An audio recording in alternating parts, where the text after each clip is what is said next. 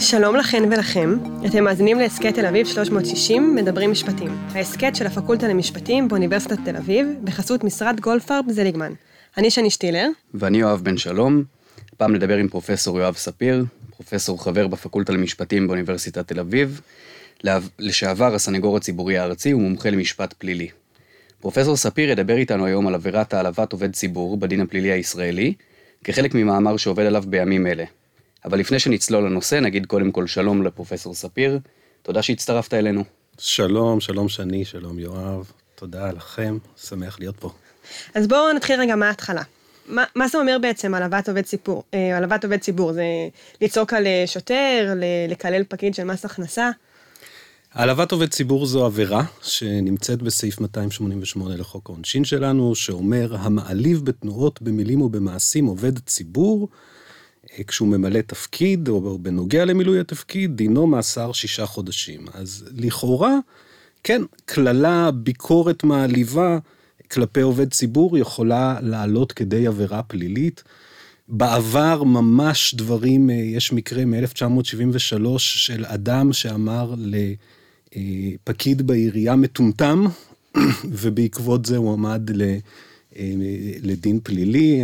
יש סיפור מעניין, כי השופט חיים כהן בלשונו החדה ביקר את זה ואמר, אשרי יושבי קריית גת, שאין פרץ ואין יוצאת ואין צווחה ברחובותיה, משטרה פנויה כולה לרכז מאמציה ולהראות נחת זרועה על הפוגעים בכבודם וביוקרתם של פקידי המועצה. אה, מאז בית המשפט קצת צמצם את זה, קבע מבחנים שזה צריכה להיות, צריך להיות משהו שפוגע בליבת כבוד האדם, אה, כן. ושיש איזשהו מבחן הסתבר, הסתברותי, שזה פגיעה בשירות הציבורי או באמון הציבור בשירות הציבורי, אבל עדיין העלבות וקללות יכולות לעלות כדי עבירה פלילית. זה, זה בעצם כדי לצמצם את הספקטרום המאוד רחב שתיארת עכשיו, שגם מטומטם ייחשב לאיזה משהו שאפשר לעמוד עליו לדין בטעות. כלומר, אז עשו מבחנים כדי באמת... אה, נכון, תראה, זה מאוד מאוד חריג, עבירה מאוד מאוד חריגה. הרי בדרך כלל אנחנו לא רואים בקללות ועלבונות כעבירה פלילית. זה משהו בוודאי לא נחמד, אבל אנחנו לא רואים בזה מסוג הנזקים, כן? כן.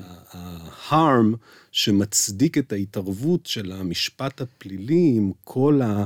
עם הרגל הגסה שלו, כן? וכל האמצעים. Mm-hmm. ולכן, אה, ויש פה כמובן גם פגיעה בחופש הביטוי, וחשש מפני אה, משהו שהוא לא דמוקרטי בעצם, כן? המגבלות על היכולת לבקר את השלטון ואת נציגיו. ולכן בית המשפט כן. ניסה קצת לצמצם את זה. אבל אנחנו לא עדיין בעצם שומרים על איזושהי עבירה שהמטרה שלה לשמור על הרגשות של עובדי ציבור, זה לא קצת, אה, אני לא רוצה להגיד אולי עמום, אולי קצת אה, מוזר שהדין הפלילי בעצם מגן על אה, איך עכשיו השוטר מרגיש כשמקללים אותו? אז כן, זה מוזר, ובאמת נשאלת השאלה, בית המשפט פירש את זה כלא משהו שנועד להגן על הרגשות של עובד הציבור הספציפי. כי מה מותר עובד הציבור מכל אדם? זאת אומרת, אם אנחנו רוצים להגן על הרגשות, ואנחנו חושבים שקללות זה דבר אה, בעייתי, שצריך להפליל, אז, אז אפשר להפליל כל קללה. הרעיון הוא ש... וזה מה שבית המשפט אמר, שהערך שמגינים עליו זה היכולת של השירות הציבורי לתפקד, אה, ו... ו... וחשש מפני פגיעה באמון הציבור בשירות הציבורי. שני הנימוקים מאוד מאוד בעייתיים בעיניי, אבל צריך לזכור שבעצם המקור של העבירה הזו, זה עבירה שאין, אה, קשה למצוא עבירה כזו במשטרים דמוקרטיים. כן, היא באמת אה, אה, מעלה איזשהו ניחוח דכאני טיפה, כלומר קשה לנו לחשוב שבדין הפלילי שלנו יש אה, כאלה סעיפים. נכון, ובדין הפלילי שלנו יש הרבה סעיפים דכאניים, חלקם הגדול מקורם הוא מנדטורי. כן. הדין הפלילי שלנו, חוק העונשין, בעצם סוג של העתק של פקודת החוק הפלילי המנדטורית מ-1936, והרבה כותבים ייחסו את המקור של העבירה הזו לדין המנדטורי. במחקר שאני עושה, אני בעצם גיליתי שהמקור של זה הוא קדום יותר, זה בעצם הדין העות'מאני, אה, שהוא הפך להיות הדין המנדטורי בארץ, ו, וכך זה התגלגל לחוק העונשין אה, שלנו.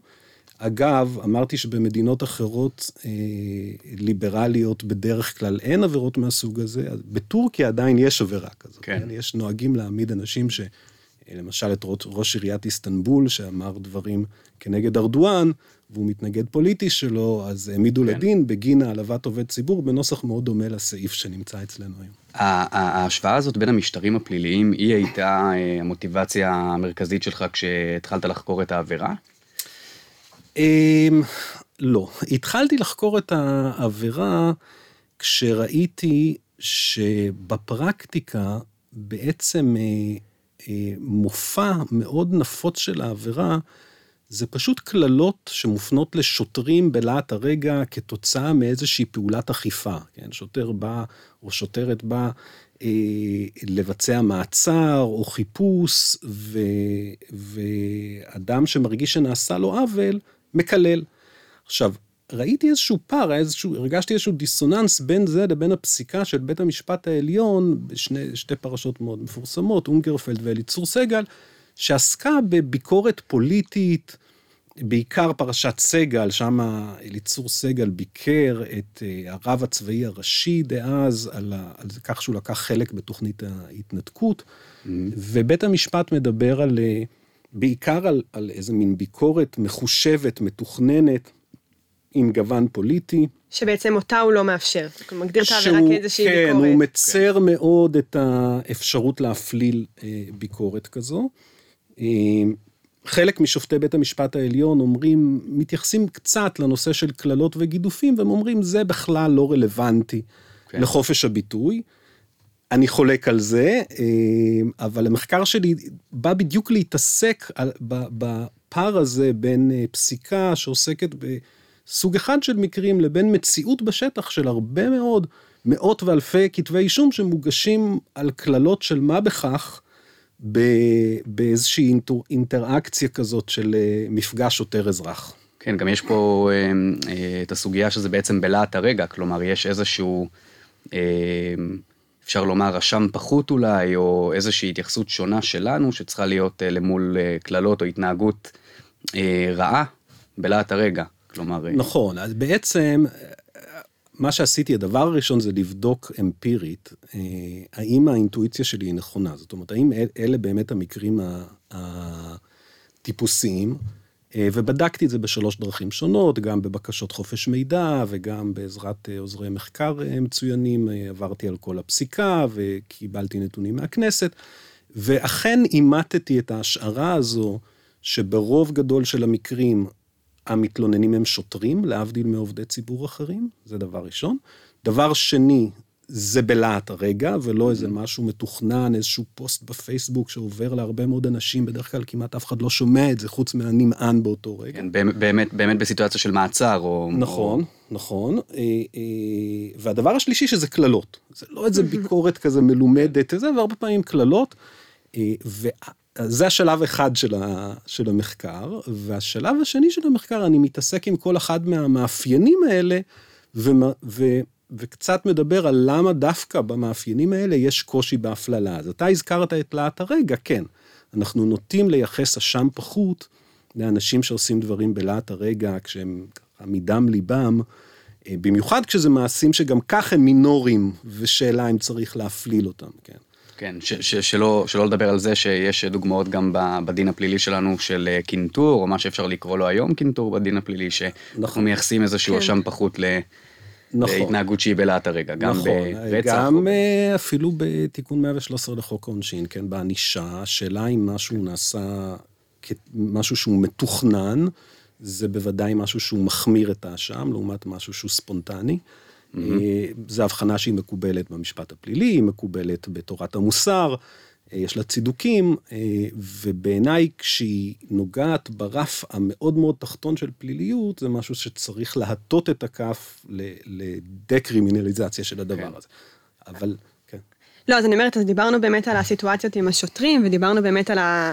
זמן שזה לאט הרגע, אבל בואו אולי נתרכ... נתרכז רגע בסיפור של הקללות, איך מפלילים קללות, איך הופכים אותם למשהו פלילי, איזה קללה נחשבת אה, עבירה פלילית, איזה קללה לא נחשבת עבירה פלילית. כן, אז, אז אני, אני אענה לך קללות, אבל בואי גם נזכור שאני רוצה להגיד משהו על השוטרים, אבל okay. אוקיי. העובדה שהרוב המתלוננים הם שוטרים, כי גם זה חשוב.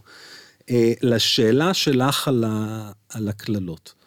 Uh, תראו, אני חושב, בניגוד לדעות שנשמעו, שזה, ו, ופה התחלתי קצת מחקר שהאמת ממש ריתק אותי בהקשר של, של קללות והתפקיד של קללות.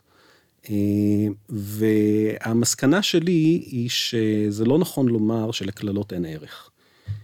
ויש על זה כתיבה, גם בפסיכולוגיה וגם אנשים כמו ג'ואל פיינברג. אה, אה, שהוא תיאורטיקן חשוב של אה, פילוסוף ותיאורטיקן של המשפט הפלילי, מדברים על הערך שיש בקללה. אז שני דברים אני רוצה להגיד בהקשר הזה. אחד, קודם כל, לפעמים ההבחנה היא קשה.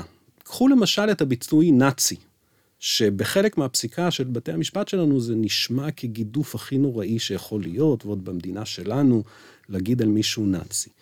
אבל כשמישהו אומר נאצי, ניקח דוגמה, שוטר שהתחיל לרשום דוח, והוא אומר לו, אבל הנה אני פה, והשוטר עונה לו, אבל ההנחיות שלי זה שאם התחלתי לרשום, אני חייב לסיים. Mm-hmm. אז הוא לא מתכוון לומר לו, אתה אשם בהשמדת עם, ואתה שולח אנשים בטרנספורטים, נכון? הוא אומר לו, אתה ממלא הוראות באופן קר, בלי להפעיל שיקול כן, דעת. אתה שרירותי בעצם. נכון. אה, אה, אתה, כן, ואתה לא מפעיל שיקול דעת ואתה נוהג בחוסר אנושיות, אוקיי? אז, אז, אז, אז זה לא מדויק לומר שהגידוף נאצי אין בו מימד ביקורתי, אין בו ערך של חופש ביטוי. אותו דבר כשאם ניקח ממקומות אחרים, כשבארצות הברית אומרים fuck the police, בהקשר שהוא טעון גזעי, mm-hmm. אז, אז, אז יש פה משהו, יש איזה מטען ש... אה, אה, ש, שקיים שם, או שאומרים פיגס, כן, באנגליה כן.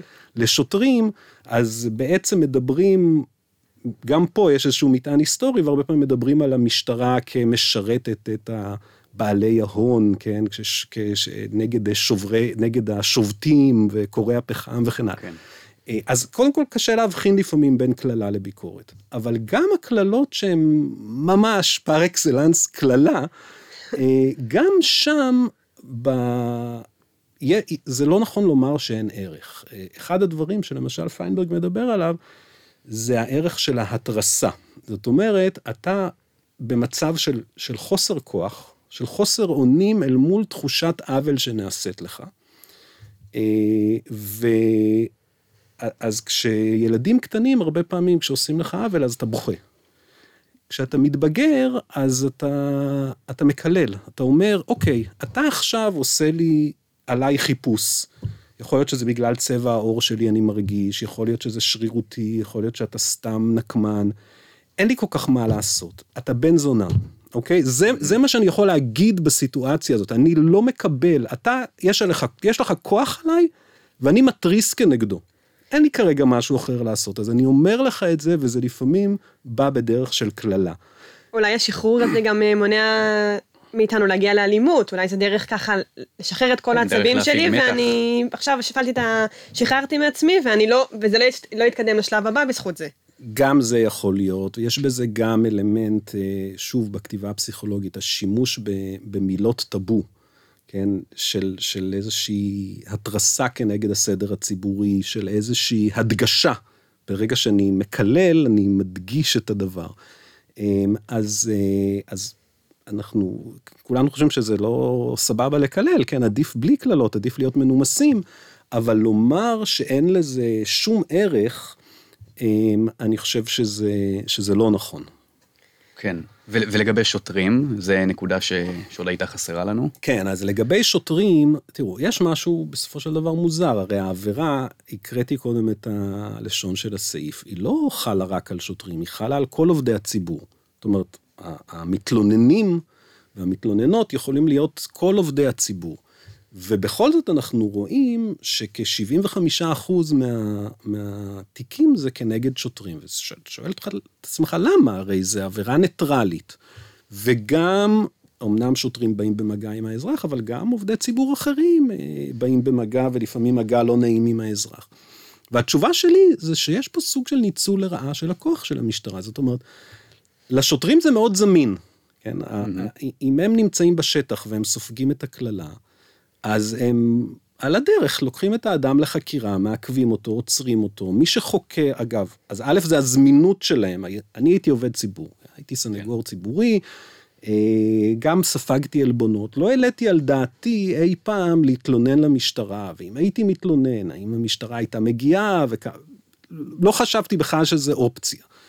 אה, ואני חושב שכך הרבה מאוד עובדי ציבור. השוטרים זה זמין להם, ומי שחוקר זה החבר שלו לתחנה. ועל זה נוסיף עוד רובד של ניגוד עניינים שקיים במדינת ישראל, שהתביעה המשטרתית היא זו שמגישה את כתבי האישום. במדינת ישראל לא הרבה יודעים את זה, כולם מדברים פרקליטות, כי פרקליטות מטפלת בתיקים היותר בעלי פרופיל ציבורי, אבל כ-90% מכתבי האישום במדינת ישראל מוגשים על ידי חטיבת התביעות של המשטרה.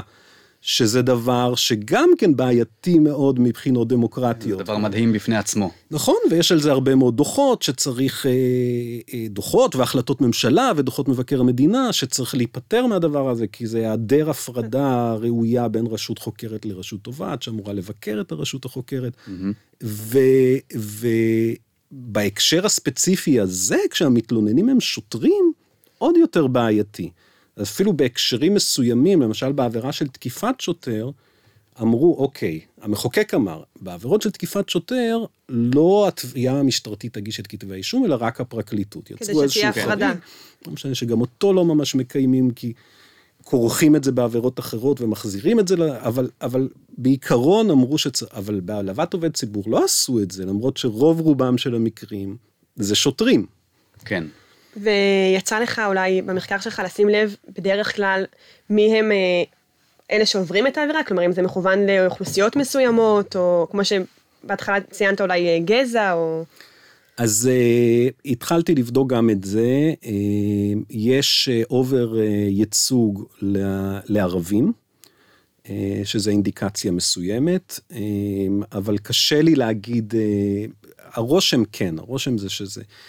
יש איזו אמירה אה, של אחת משופטות אה, בית המשפט העליון, נדמה לי שזה השופטת פרוקצ'ה, באחד מפסקי הדין, אה, שאומרת, כן, אם יש לכם ביקורת כנגד המשטרה והרשויות, אז צריך לנהוג בצורה מכובדת וללכת באפיקים המקובלים וכולי. נכון, ברור שלאנשים משכבות אוכלוסייה עם פחות הון חברתי, כלכלי, זה יותר קשה. אה, אני אומר לכם שלמשל להגיש תלונה למח"ש, זה גם מי שמיוצג זה קריאת ים סוף. כן? אה, זאת אומרת, להגיש תלונה למח"ש ולדאוג שהיא תטופל כמו שצריך.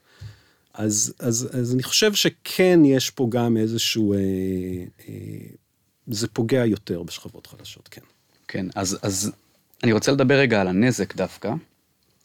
כי גם אם אנחנו מניחים שלמרות הבעייתיות של העבירה, ואנחנו מבינים תוך כדי השיחה שהיא בעייתית גם מבחינת העמימות, גם מבחינת הניחוח הדמוקרטי אפשר לקרוא לזה, וגם מבחינת היישום שלה בפועל, אז אמ, אנחנו, אנחנו מבינים שעבירות באופן כללי יכולות ליצור נזק שהוא מעבר למעצר או להימצאות העבירה עצמה בדין הפלילי. איזה, איזה נזק אה, אה, עבירה באופן כללי והעבירה הזאת יכולה אה, ליצור? כן, אז תראה, קודם כל, דיברתי על כמה וכמה נזקים של העבירה הזו, כן? היא, היא מגבילה ביטוי, היא, היא, היא יכולה למנוע גם ביקורת על השלטון, היא בלתי פרופורציונלית, זאת אומרת, להפעיל את הכלי של המשפט הפלילי פה זה בלתי פרופורציונלי לאשם. אבל אני חושב שמה שאתה שואל מרמז ל... לנקודה שהרבה פעמים אני לא רואה שמתעסקים בה. זאת אומרת, הרבה פעמים תיאורטיקנים של המשפט הפלילי אומרים, בואו נמצא איזשהו גרעין שאותו מוצדק להפליל, אוקיי? רק, אז נגיד שזה רק אה, קללות חוזרות ונשנות, וזה רק ככה ורק ככה, ויש לנו איזשהו גרעין שעליו אנחנו בכל זאת חושבים שזה צריך להיות עבירה. מה שאני בא ואומר, זה שצריך לזכור שלכל גרעין יש פריפריה. Mm-hmm. ואם אתה מנסח את העבירה, נגיד בית המשפט העליון מנסה לצמצם את העבירה, והוא אומר, רק אם זה יש הסתברות לפגיעה, תמיד יהיה פריפריה שבה אוכפים. זאת אומרת, תהיינה חקירות, ויהיו מעצרים, ויהיו כתבי אישום, ובסופו של דבר תהיינה הרשעות בגרעין הזה. כן. אבל אתה יצרת נזק מאוד מאוד גדול. במחקר שאני עשיתי, אז ראיתי למשל בשנים שבדקתי, אה, משהו כמו 1,500 הרשעות, אבל 16,000 תיקים נפתחו. וואו. וואו. אז, אז, אה, אז נכון, אחרי זה היה מישהו שהפעיל את שיקול הדעת ואמר, רגע, פה זה לא עומד, עולה בקנה אחד עם הפסיקה של בית המשפט, ולכן לא נגיש כתב אישום, או שהיו שופטים שזיכו, אבל הנזק קיים גם כש... אה, אה, גם מסביב לאותו גרעין, וזה בעיניי שיקול האם בכלל צריך להפליל את אותו גרעין. כן. ואיך נראה באמת אה, ההבדל בין זיכוי להפללה, העמימות שקצת הזכרנו אותה מקודם? כן, אז יואב גם הזכיר קודם את הנושא של עמימות. תראו, אחד מעקרונות היסוד של דיני העונשין זה עקרון החוקיות, ואחד מהנגזרות של עקרון החוקיות, כן, שאין ענישה אלא על פי חוק, אבל כדי ש, שעקרון החוקיות יתקיים, אחד המרכיבים החשובים שלו זה הבהירות של האיסורים הפליליים. כי אם אתה לא יודע מה מותר ומה אסור, אז אנחנו מאפשרים אכיפה שרירותית, ואנחנו... חותרים, לא נותנים אזהרה הוגנת לאזרח, חותרים לכל הרציונלים של עקרון החוקיות. ומה שאני מצאתי זה שאותם מקרים שקשה להבדיל ביניהם, חלק מסתיימים בהרשעה, חלק מסתיימים בזיכוי. אה, אני מרכיב את המשקפיים כדי לתת דוגמה שאני אוכל לצטט בדיוק, אפילו בפסיקה של בית המשפט העליון, אז יש לנו מקרה שהגיע לבית המשפט העליון והסתיים בזיכוי, שם דובר במישהו שאמר אה, לשוטרים, אה, כן, אה, סליחה על השפה, בני זונות שוטרים מזדיינים, זה נגמר בזיכוי, ולעומת זאת, שנה אחר כך הגיע מקרה שהסתיים בהרשעה, ששם האמירה, שוב לשוטרים, בני זונות מניאקים מזדיינים בתחת. Mm-hmm. אוקיי, אז באמת, איך אתה לוקח את הקללות האלה ושואל לגביהם, האם זה פגיעה בליבת כבוד האדם, והאם זה פגיעה...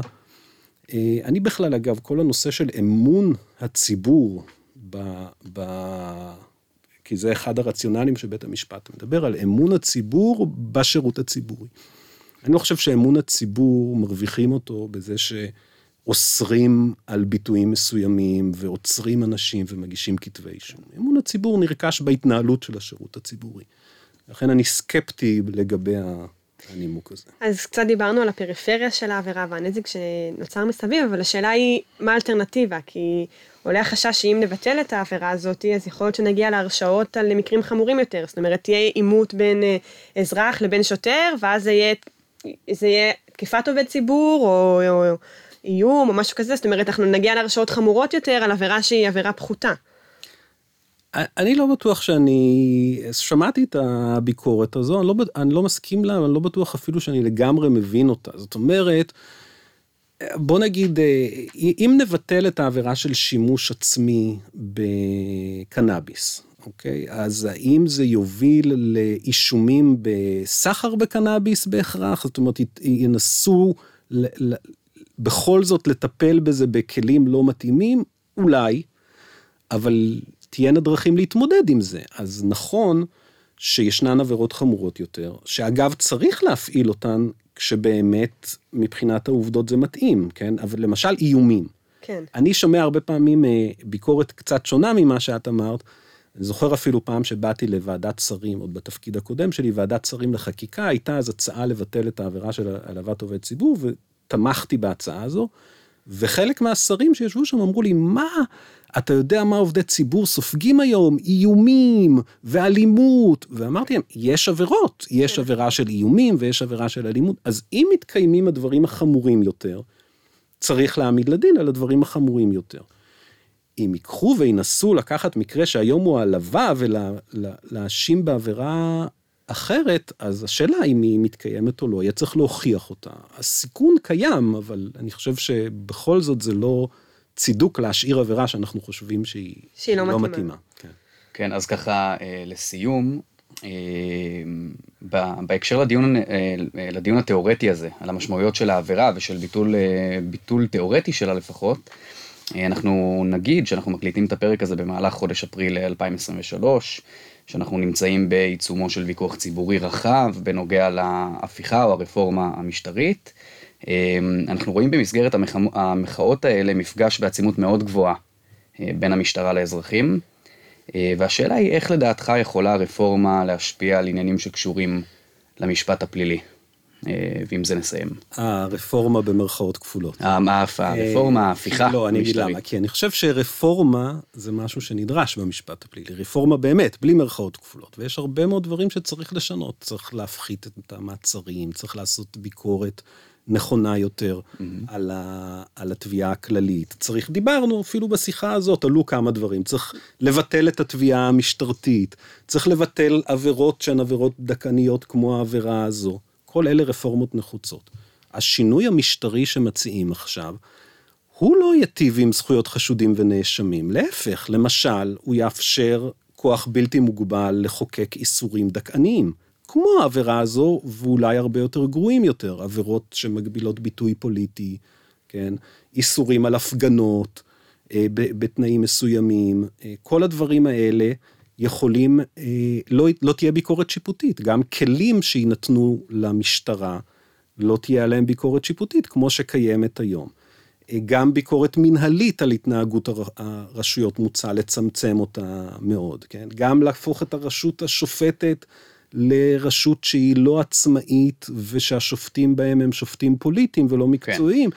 בעצם, מה שחורה לי זה שהרבה פעמים אני שומע שאומרים, צריך את הרפורמה, כביכול, כדי להגן, בגלל שאנחנו שומעים טענות על התנהלות לא בסדר של הרשויות, ויש כאלה שאומרים שתפרו לביבי תיק, ויש כאלה שאומרים שמפלים את דרעי, ולכן צריך את הרפורמה. להפך, אם מה שמעניין אתכם זה זכויות חשודים ונאשמים, הדבר האחרון שאתם רוצים, זה לרכז את כל הכוחות בידי רשות אחת, ולהחליש את הרשות השופטת. אה, ובנימה זו, אה, זמננו תם. זה היה פרק נוסף בהסכת תל אביב 360 מדברים משפטים, ההסכת של הפקולטה למשפטים באוניברסיטת תל אביב, בחסות משרד גולדפרב זליגמן. תודה רבה לפרופסור יואב ספיר, ותודה לך יואב. תודה לך שני, ותודה לכל המאזינות והמאזינים, נשתמע בפרק הבא.